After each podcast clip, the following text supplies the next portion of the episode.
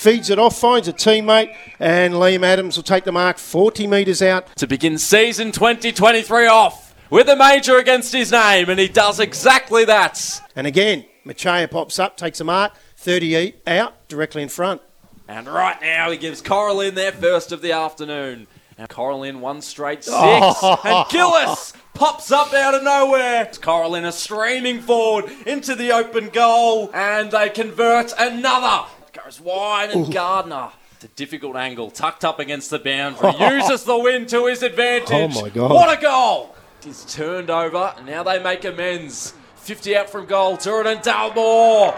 Not enough, says the umpire, and he takes the mark. In he comes, straight through the middle. Gillis has got the set. Oh, but Gardner says, not on my watch. Cora Lynn's lead was extinguished, He's a and beautiful now kick. He's it a is no beautiful more. Oh, it's It'll be Briggs. He's given it good distance. Oh! Accuracy not a problem either. Meter arc is Adams and Pever right from a standing start. Blasts it with everything he has. Oh, what a goal! And finds your man, Dylan, Stuart Scanlon. Not yet on the board until now.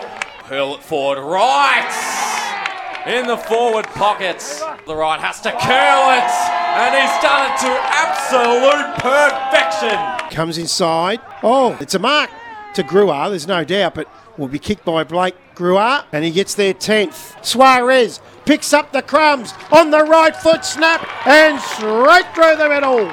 Gruar already has one in this quarter where he was gifted a 50 metre penalty and kick from the goal line. He sits back on it. They like it in the goal square. He likes it, and that's another one.